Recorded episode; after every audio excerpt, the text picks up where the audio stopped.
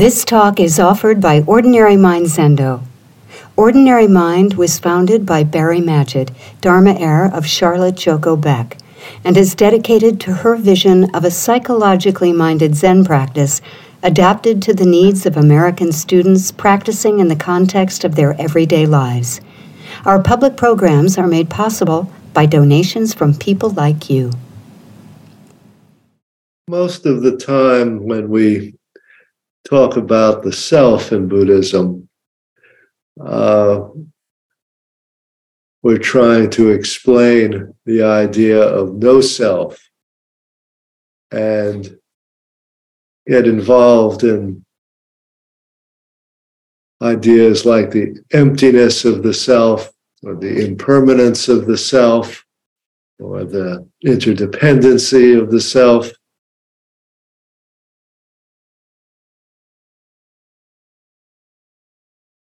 But this talk often leaves unaddressed a, a, another important dimension.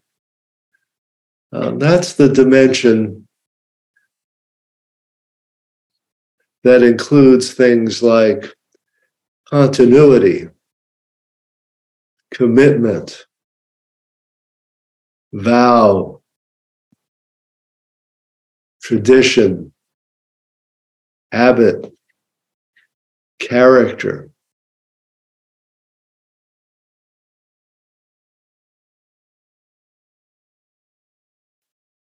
And it seems sometimes that it's very hard to link up these two kinds of discourse. Uh, the one that insists on the impermanence and emptiness of the self, and then the other, which is all about what has to be permanent and carry on and maintain itself day in and day out and year in, and year out.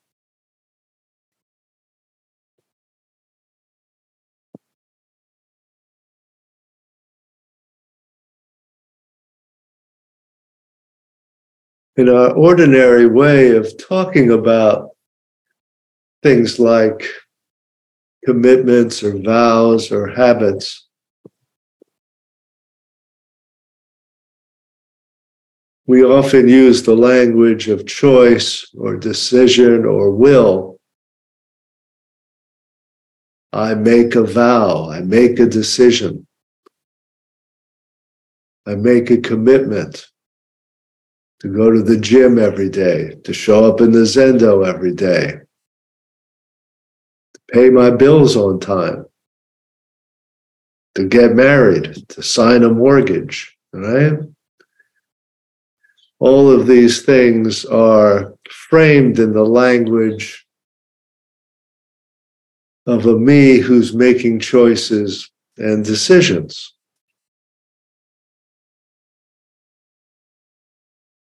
And if we say the me is empty or impermanent,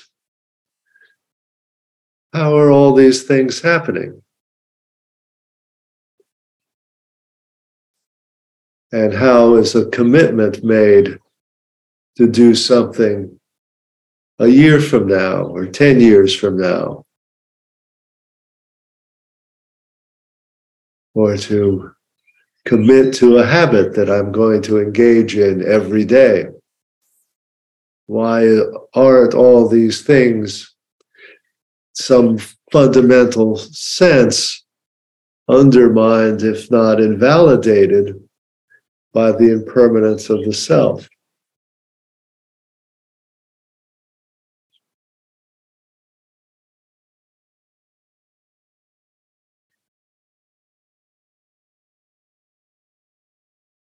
And one response to this dilemma I'd like to suggest is that we our language has things uh, exactly backwards. We want to talk about I make a vow or I make a commitment or I make a habit as if the I is our starting point. And that I then decide to start to do X, Y, and Z. But what if we think of it all happening in the other direction?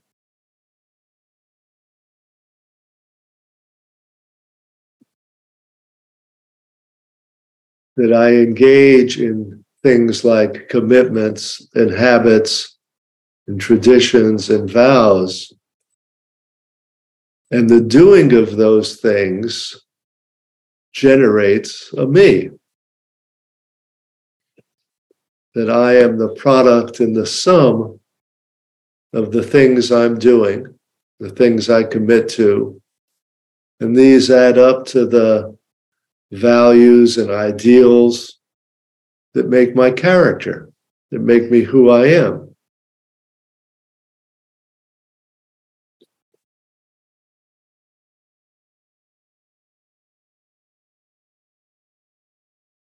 Now it can get into a situation where we can sort of have a chicken or egg problem and we don't quite know what comes first. But I think that a lot of what happens in progress, in practice, is that we allow ourselves to be shaped by something that we commit to.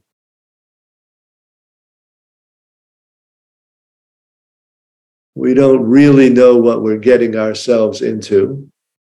We don't really know what it's going to do to us or how we're going to look when we come out the other end. But for whatever reason, we fall under the sway of practice or a teacher or an idea. And we give ourselves over to this discipline and this community and this tradition. And after time, it makes us who we are.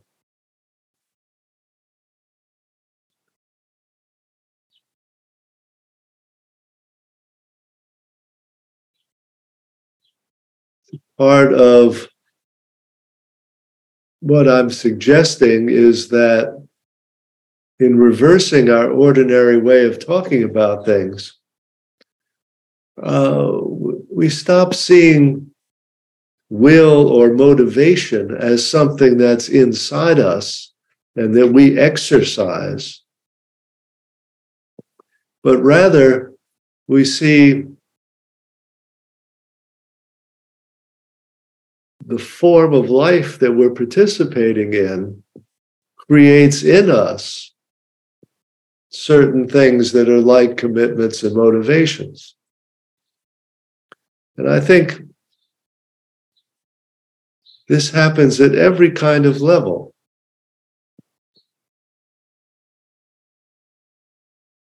You know, I think at the simplest uh, daily level, I can look at the unmade bed. I can look at dishes in the sink. from one perspective, I can stand there and ask myself, do I really want to make the bed this morning? Do I want to wash those dishes now? And I try to say, do I feel like doing that? Do I want to do that? Is there something I'd rather do? How important is it? That's a kind of description that starts with me and how I'm feeling and what I want to do, and whether maybe I'm a procrastinator or I have the willpower to do something that's a little unpleasant or boring. And will I decide to make the bed or not? But I think from the perspective of practice, after a while, it starts to feel like the motivation is actually outside, not inside. And then it feels like the bed needs to be made. The dishes need to be washed. The motivation to do them is sort of in the situation itself. Uh, in a funny way, the the made bed, unmade bed, calls out to me that it needs to be made.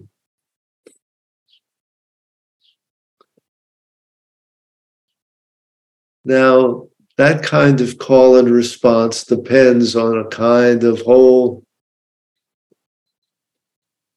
circular system in which I become the kind of person who makes their bed every morning. And when you're that kind of person and you see an unmade bed, you make it. And when you make the unmade bed, you reinforce the fact that you are the kind of person who makes their, their bed every day. It becomes a kind of virtuous circle. And it's unclear where the starting point is after a while. But it doesn't make any sense anymore to ask, do I want to make the bed? Because I'm a certain kind of person who naturally is going to respond to that situation in a certain kind of way. The same thing happens to me every day in terms of coming to sit with you all. You know, come six o'clock in the evening, I don't particularly ask myself, do I want to sit this evening? Do I feel like it? Do I think it's going to be good for me? No, it's six o'clock. It's time to sit. So I sit. And in a way, I do that because I'm a person who's committed to doing that. And the doing of it makes me that kind of person.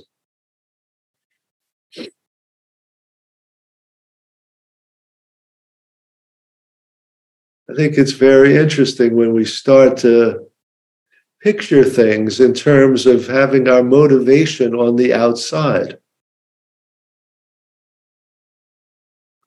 It's not so much about choice and decisions and willpower. It's just how are we going to respond to what's in front of us and what needs to be done. Somebody once told me that uh, there's a great adage for procrastinators. It goes, touch paper once. Right? if a bill comes in, if, if you pick it up and touch it, well, then you've got to you've got to pay it then. If there's a email or a letter, you know, this comes from the days of letters. Once you pick it up, you answer it. You never pick it up, put it down, put it in a to-do pile for some other day and let it all those you know bills and letters and chores pile up and procrastinate, you only touch paper once. Uh, the motivation is sort of in the commitment to just doing things that way. When something needs to be done, you just do it. In a way, it's uh, it's very freeing sometimes people hear a thing like that and they feel like they're being forced to do something. But it's a big have to. If I open the bill, I have to pay it right away. But actually, my experience of that kind of thing is that it's enormously freeing because you're not thinking about it all the time. You're not arguing with yourself. Should I do it now? Should I do it later? Do I feel like doing it? uh, or, or not. All that's sort of eliminated. It's right there, so you do it.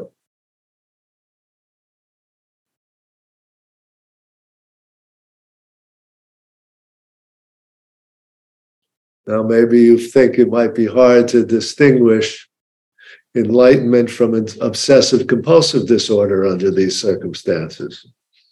Uh, anything can that can be done can be done badly. But there is something about settling into a automatic rhythm or set of habits that just carry you along and a lot of what we do in practice is just s- step into that stream of habit uh, and the sesshin is sort of the most concentrated example of that where for a week or so, whatever, however long, we just sort of give up choice. And when a bell rings, we stand up. And when it rings again, we sit down. And when mealtime comes, we eat and we eat what we're served. There's a whole way in which we just surrender to the schedule and the rhythm and the discipline of Sesshin. And I think it's one of the most valuable and persistent uh, lessons of Sesshin to just surrender to that routine and discipline. You may have all sorts of stuff going on in your head. You may be sitting there doing Mu, and you may have some big insight, or you may sit there and be full of confusion for a week. But as long as you get up when the bell rings and just do the next thing, as long as you just keep showing up, regardless of what you think or feel, something's going to be happening at a different level. There's a way in which you oddly are liberated from choice and from likes and dislikes.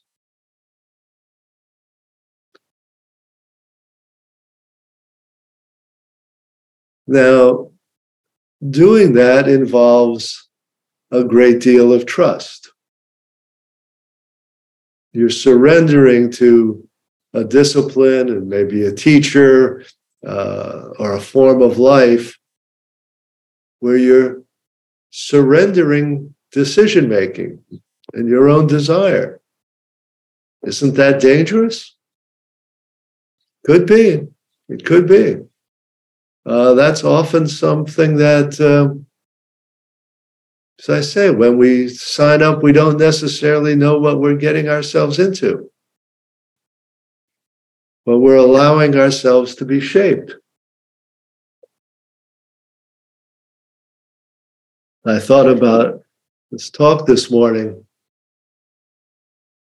I had this old memory of um, being a teenager, and this must have been back in around 1967, say. And I took my girlfriend to a Simon and Garfunkel concert that was happening at uh, in Forest Hills in Queens. That was it's a big date. It was a big deal as a teenager to go do such a thing. But the opening act for Simon, Simon and Garfunkel turned out to be the Doors. You know, I think Light My Fire had just come out. And the Doors did this opening act, which, you know, I think couldn't have been a bigger mismatch for most of the audience there to see Simon and Garfunkel, you know, to have Jim Morrison come out there in his black leather pants and everything else. And uh, he it was just something completely uh, unexpected and different. And I listened to that opening set, and I found myself saying, and I, I remember this after all those years, I'd follow him anywhere.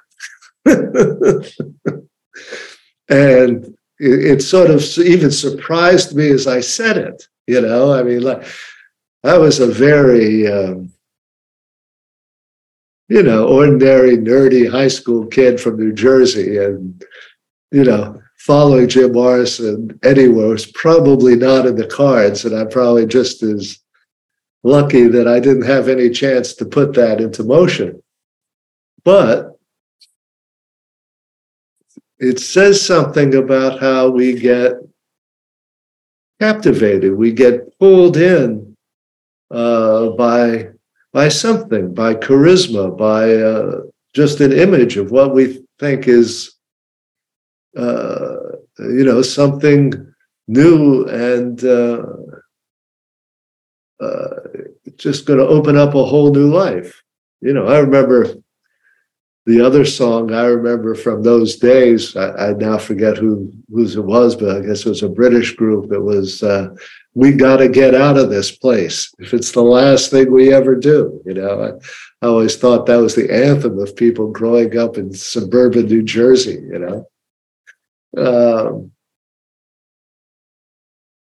so if you're in that situation, you're really susceptible to uh, join whatever circus comes through town. You know, you I want to get out of here, right? Uh, and you can be lucky or unlucky about uh, the particular circus you join.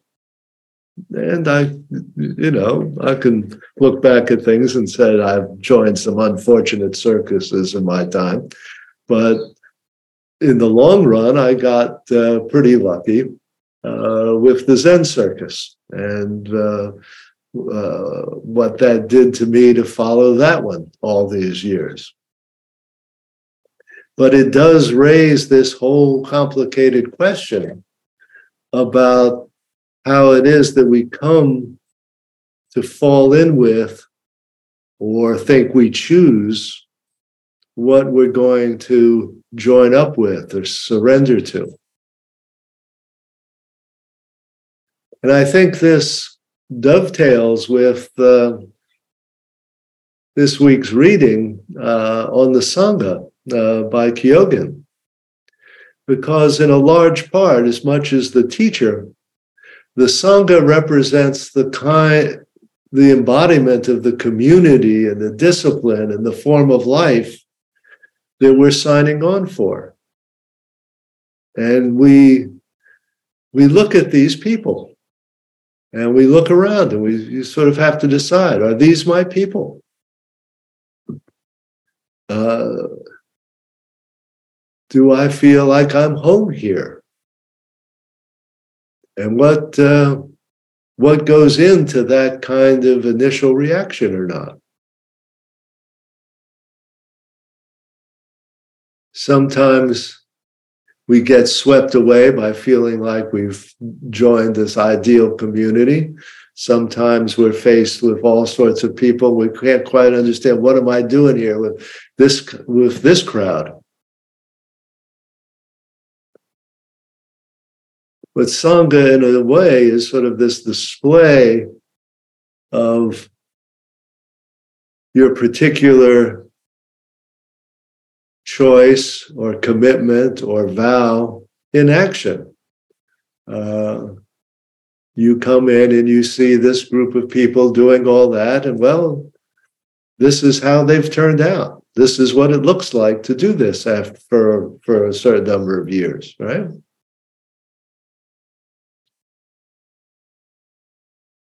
We have to, at some level, both allow ourselves to be shaped by that kind of immersion and at some point decide is this working? Is this healthy for me? Do I belong here?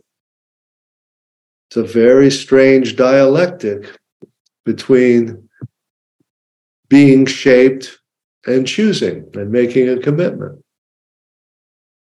And this happens at every level in terms of making vows when we study the precepts or becoming my student or becoming a member of the Sangha. We're both choosing and we're being chosen. And the interplay of that is something that is actually rather subtle and mysterious.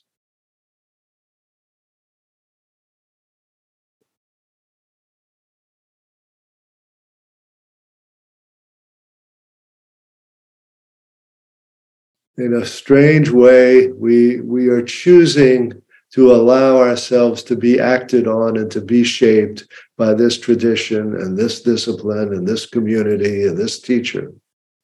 We give ourselves over to that. What kind of person will we become?